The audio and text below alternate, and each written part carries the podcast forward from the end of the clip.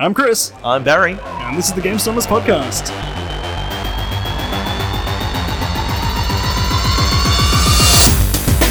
So we are coming at you live from the Go Game Market in Carlton, in Melbourne, in Australia, and the world, which is very, very cool. So we are surrounded by nostalgia. Uh, we're surrounded by some st- nostalgia that I never actually experienced as a child, which is a bit weird. Uh, when was what was your first game console? Oh, far out. I'd say that would be the Sega Mega Drive. That was my first game console. so uh, my first game console wasn't until the Nintendo 64. Wow, wow. But my Late favorite bloomer. game console is the Super Nintendo, Okay, hmm, which I never had as a kid, interesting. Yeah, but I have deep nostalgia for. um, I, recent pl- nostalgia. I played it as I played it at a birthday party Oh, of like the cool yeah, kid, and the cool yeah. kid had everything, and like his uh, his parents just bought him whatever he wanted, and uh, they had Donkey Kong Country on the Super Nintendo.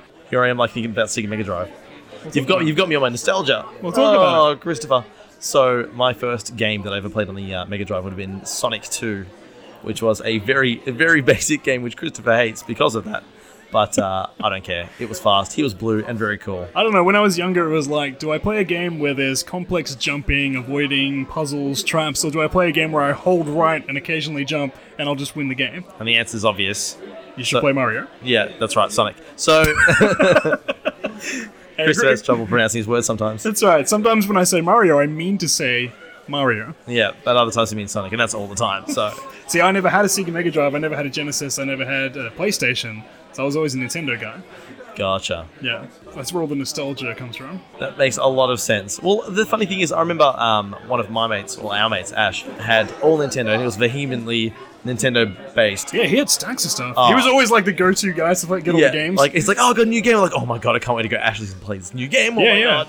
And um, yeah, so uh, we also had this debate about what was better, Sega or Nintendo. right. And in the end, it doesn't really matter. But at the mo- like at, in the time, I was like, man, Sega beats the pants off of Nintendo in every single way.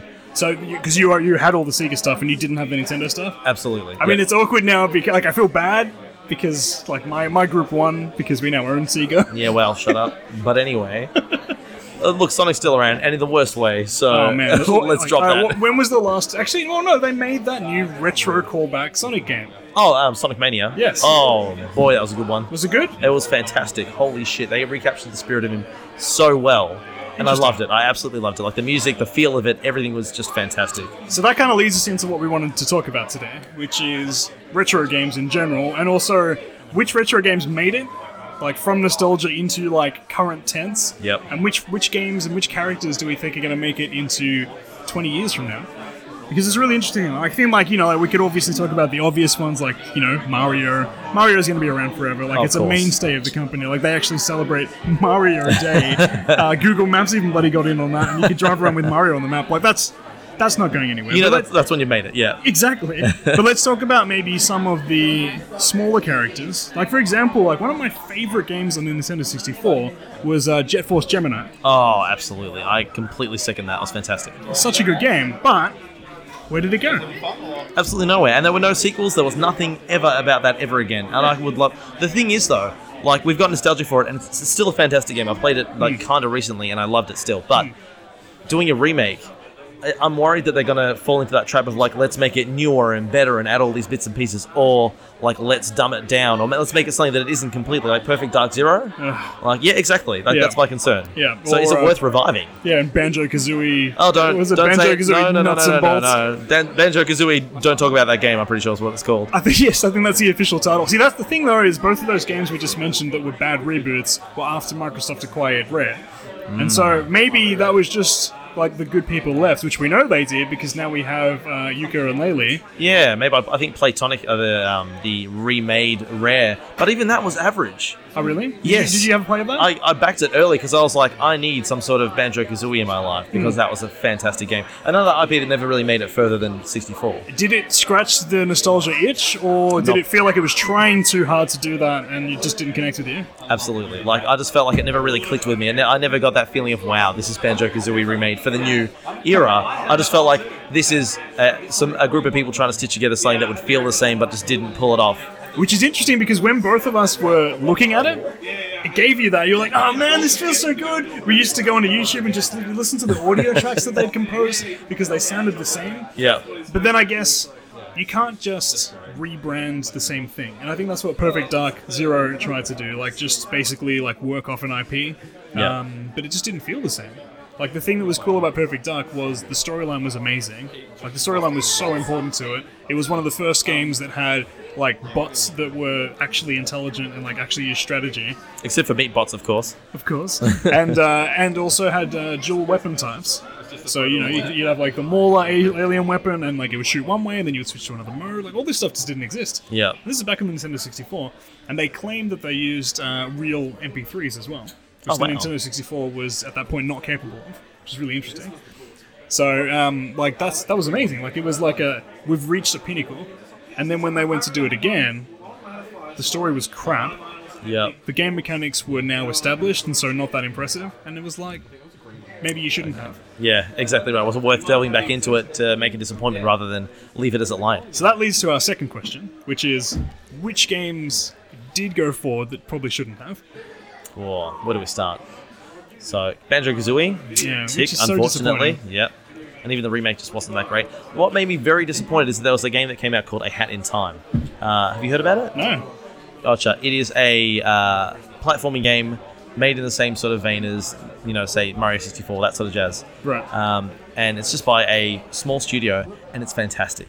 The Yeah. feel of it, the story of it's sort of a bit kiddish, but uh, the, the gameplay elements and the level design and that sort of stuff. I've never heard of it. was, It's fantastic. It beats the pants off of ukulele, like, Really? hands down.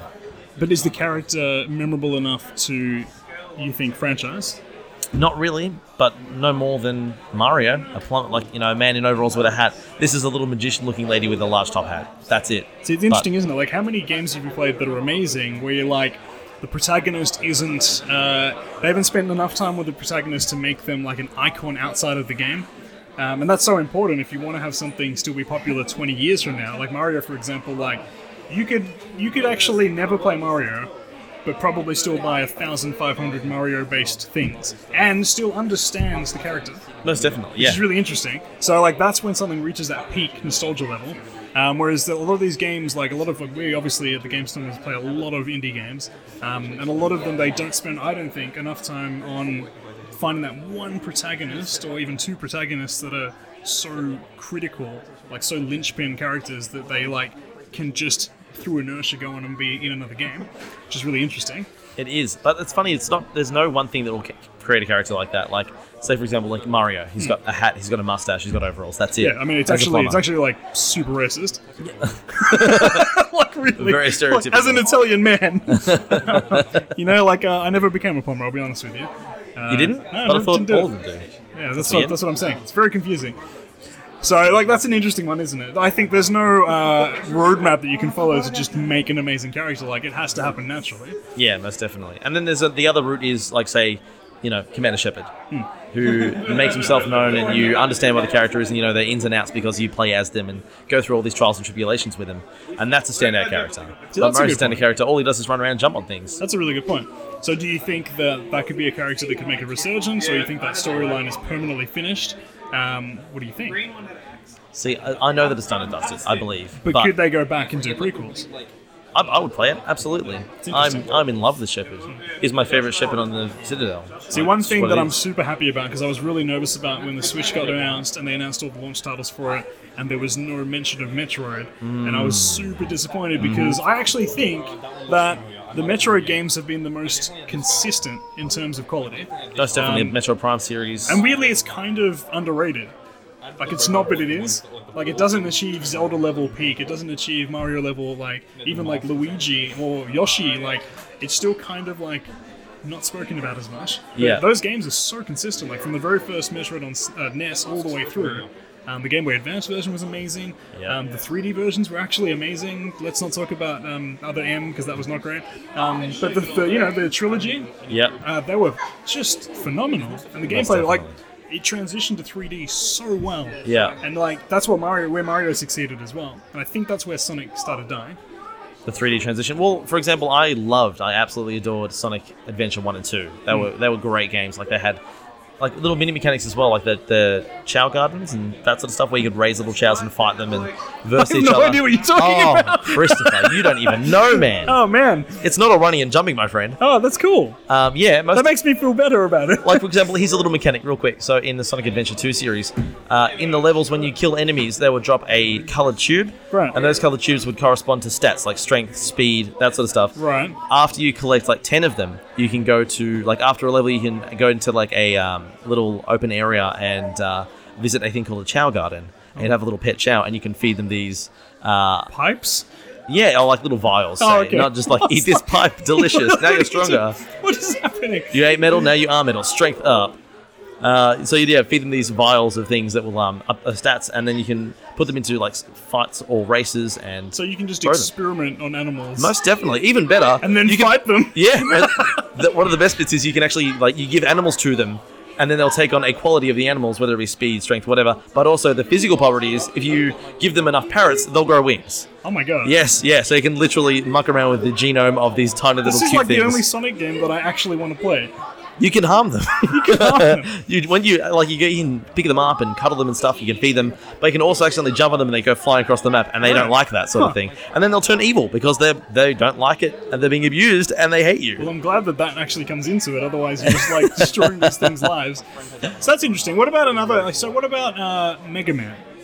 Okay, Mega Man. Honestly, I never really got into. I want to because it's not. I know it's such a big thing. So I think um, like that didn't really successfully transition to 3D. Hmm. Like that was amazing on the Super Nintendo, and they made so many freaking versions of it. Yeah. Uh, but there's just some games that just don't work well in 3D. Um, like it works well in Super Smash Brothers and like bringing them into like just little like spot stuff. I remember this guy. But in its own video game, like I don't, I don't know that it works. Never came across. Well, I think there was some 3D stuff on PlayStation and 64. Was it decent? I think. I don't think so. I don't think it had the like rave reviews that Mega Man's known for. My uh, my brother, when I got the Nintendo Switch, uh, gave me Bomberman, Oh, bees. and uh, Bomberman on Nintendo 64 had two versions. There was one that was just Bomberman, and there was like Bomberman Hero. Yes. um, Bomberman Hero was amazing. It was like this immersive RPG. There was all these characters that spoke to you. Like it was so cool. yeah, even the first one was great. It was amazing. I played Bomberman on the Switch. Oh boy.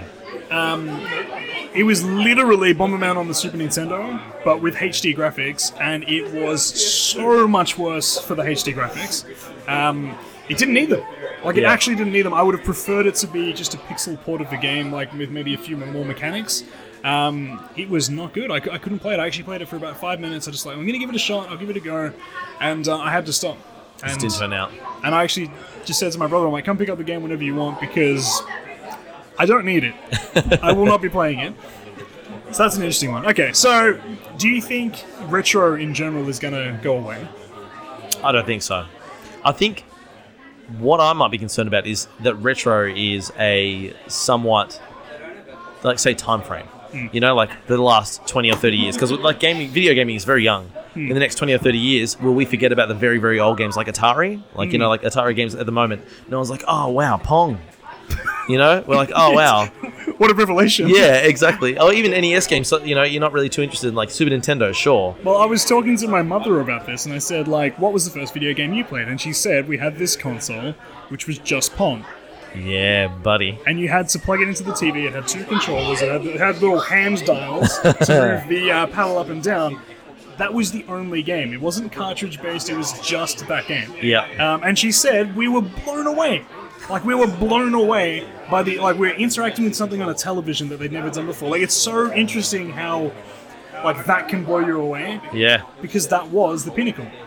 And I Not that remember, it was another- like, how many games have you gone back to, and you're like, these graphics look disgusting now Oh, plenty. where they used to look. Wow, look how good this looks. This, Yeah. this sounds amazing. The videos this is so cool. So, So- my concern with retro is I don't feel the same connection to a disc as I do to a cartridge. Yeah, that's a really good point, actually. So, you know, you got like Super Nintendo cartridge, like it's actually just something cool to hold, it's something cool to look at, look at. Like it, it actually like it's like a putting a flag in a point of time in the world. Yeah. Um, where like a disc, you've got CD, DVD, Blu-ray, all that sort of stuff, and really, they kind of all look the same. They're all in the same sort of cartridge. It's very forgettable, very throwaway. Um, and these days, you don't actually need, you don't even need the disc. Yeah. Like I actually try to buy games online as much as possible, um, so that I don't need the disc, so I don't have to go and get the disc when I want to play the bloody thing. You don't want to be inconvenienced by having a a physical media. Exactly. And I think like the, the limited nature of stuff because gaming is so prolific now, and because it's so internet based, um, it's very difficult to have something that no one else has. Uh, Would you agree with that? I, I reckon so. When you're talking about discs not being retro, I completely agree, except for, of course, GameCube game discs. Sure, because, Because they were are physically tiny. different. Yeah, Yes, exactly yes. right. You're like, ooh, what is this? Oh, And that's like- right. They were going down this route, weren't they? And it seems like Nintendo is the only company that is actually like hooked into that. And so the Nintendo Switch now has cartridges again, which means in 20 years' time, like you're gonna have a cartridge that you can uh, like, wow, look at this little thing. This is so Yeah. cool. I can plug it into a game and like, I, I don't know. Like they seem to be the only one that have the finger on the pulse with that. Um, like, I, like for example, we're here at this market today. I I can see some really cool stuff that I want to buy. I can see some PS2 games. I can see some PS3 games, Xbox games. I am not that interested in those, and I would No. imagine that those games are going to be going for like the two to three dollar range. Whereas I saw Mario uh, over there, just Super Mario 64 in a box, ninety bucks. And you know what? Ah, yeah. People will pay it because you get the original carton that it came in, cardboard carton. It's got the manual. It's got that physical cartridge. Even if you don't play the game, like I'm I'm a collector of this sort of stuff as well, and I don't play most of the games. Um, I just want to have them. You've got it there. You've got the physical grey media that you plug into the receptacle, and then bam, you can see Mario. So it's interesting, isn't That's it? fantastic. Yeah. So I try and telegraph like 10 years ahead from where we are now, and I can only really think the Nintendo Switch is going to fulfill that sort of retro itch, that nostalgia itch. That like, well, the collectible part of it. yeah, anyway, yeah. yeah. Do, do you kind of like? Do you agree with that, or I'm- I'm- See- or maybe I'm getting it wrong?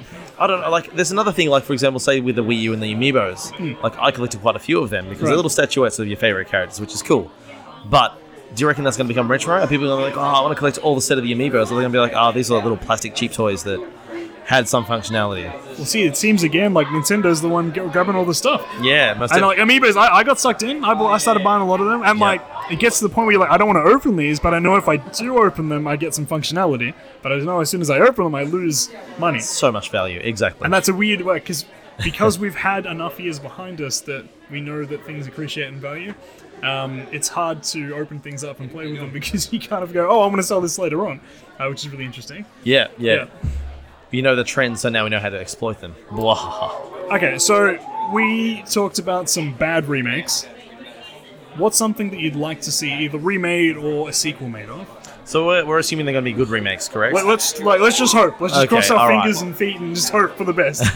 so I'll go back to what you said before with the uh, uh, Jet Force Gemini. oh man, so great. I see. Would it still be a third-person shooter? Would it be a first-person shooter? Would it be more gritty? How are they? Gonna, are they going to redesign it? Are they going to remake it, or they continue on in that universe? yeah. You know, you got to sort of think of those things. But I would love to see a remake, like done justice. I would Yes, love to see yes. that game done justice. Yes, Yeah. I think um, for me personally, like it gets to a stage now where it has to be a sequel Yeah. because to make remake something is just I don't know. It can go so sour. Ukulele kind of proved that. Like I know it was different, but it was it was obviously very deeply tied to Banjo Kazooie, and that's probably why you didn't enjoy it because you expected something and you weren't given that. Yeah. It's like close but no cigar. Yeah, yeah. So I think yeah, that'd be that'd be a cool game to be made. What about something that you played on Sega, perhaps? Because I don't know a lot about them.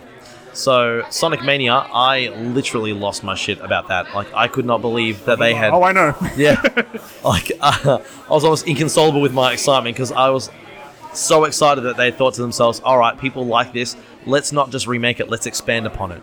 And they brought in uh, someone who uh, helped, I believe, port it over onto uh, Android and iOS. One of the guys who did that helped make new levels, helped make new music, and helped create this new Sonic franchise entry. So does it play as like is there original levels in there and then they've expanded, or is it all new levels? Well, I believe there's original levels, and then they make they have remade levels in there as well. Gotcha. But they tend to be, uh, uh, from what I can remember, it's been a little while since I played it. Um, from what I can remember, they are uh, similar in theme. Like you know, Green Hill Zone is still in there, but it will be like slightly remade or have some things moved around, but similar music, so you know what you're in, and it will say that's what it is. Right. Gotcha. Okay. So let's finish up with one last uh, topic. Okay, I'm ready. All right. So those mini consoles. Oh yes, So the NES Mini was cool. it The was. SNES Mini was cool. Mm-hmm. All the other companies are jumping on board. Do you think that's a good idea, or do you think it's a bad idea?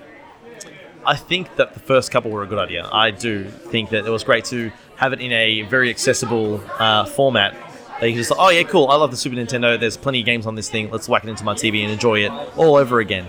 But I feel like people aren't going to want to have a whole collection of mini consoles. I feel like it was a bit of a, a special, specific thing that everyone got excited about. With I think it started with the NES, Yes. like the yeah, Yeah. mini NES, and um, like it was just such a great idea. But now, if everyone else jumped on the bandwagon, it'll take that sort of speciality away from it and take the Mm-hmm. excitement out of it. Because like, all right, now who's going to make the next one? Yeah, I tend to agree with you. I think yeah, one thing's interesting, like Atari obviously are actually making a new console. Completely new. from Completely ground up. new console. Oh, what? So uh, we posted this in the GameStormers community uh, just a few days ago, and uh, yeah, they're actually doing a new console which will play old games, and then they're going to do new games. And my big question mark is like, what the hell are the new games going to be? Because it's Atari, like they weren't known for graphics and stuff like that. Like it's really interesting to me. But that's that's cool. So on the flip side, like having that challenge of limited, uh, say, graphics and processing power, and with today's programming prowess, I'd love to see what people come up with. I'd love to see what people's interpretations of retro games these days would be. Mm, Like imagine what, how far they can push the boundaries now that we've got you know a solid understanding of so many other programming languages. Mm. What we could do. That'd be really interesting. Like it'd be really interesting to go. Okay, 2018.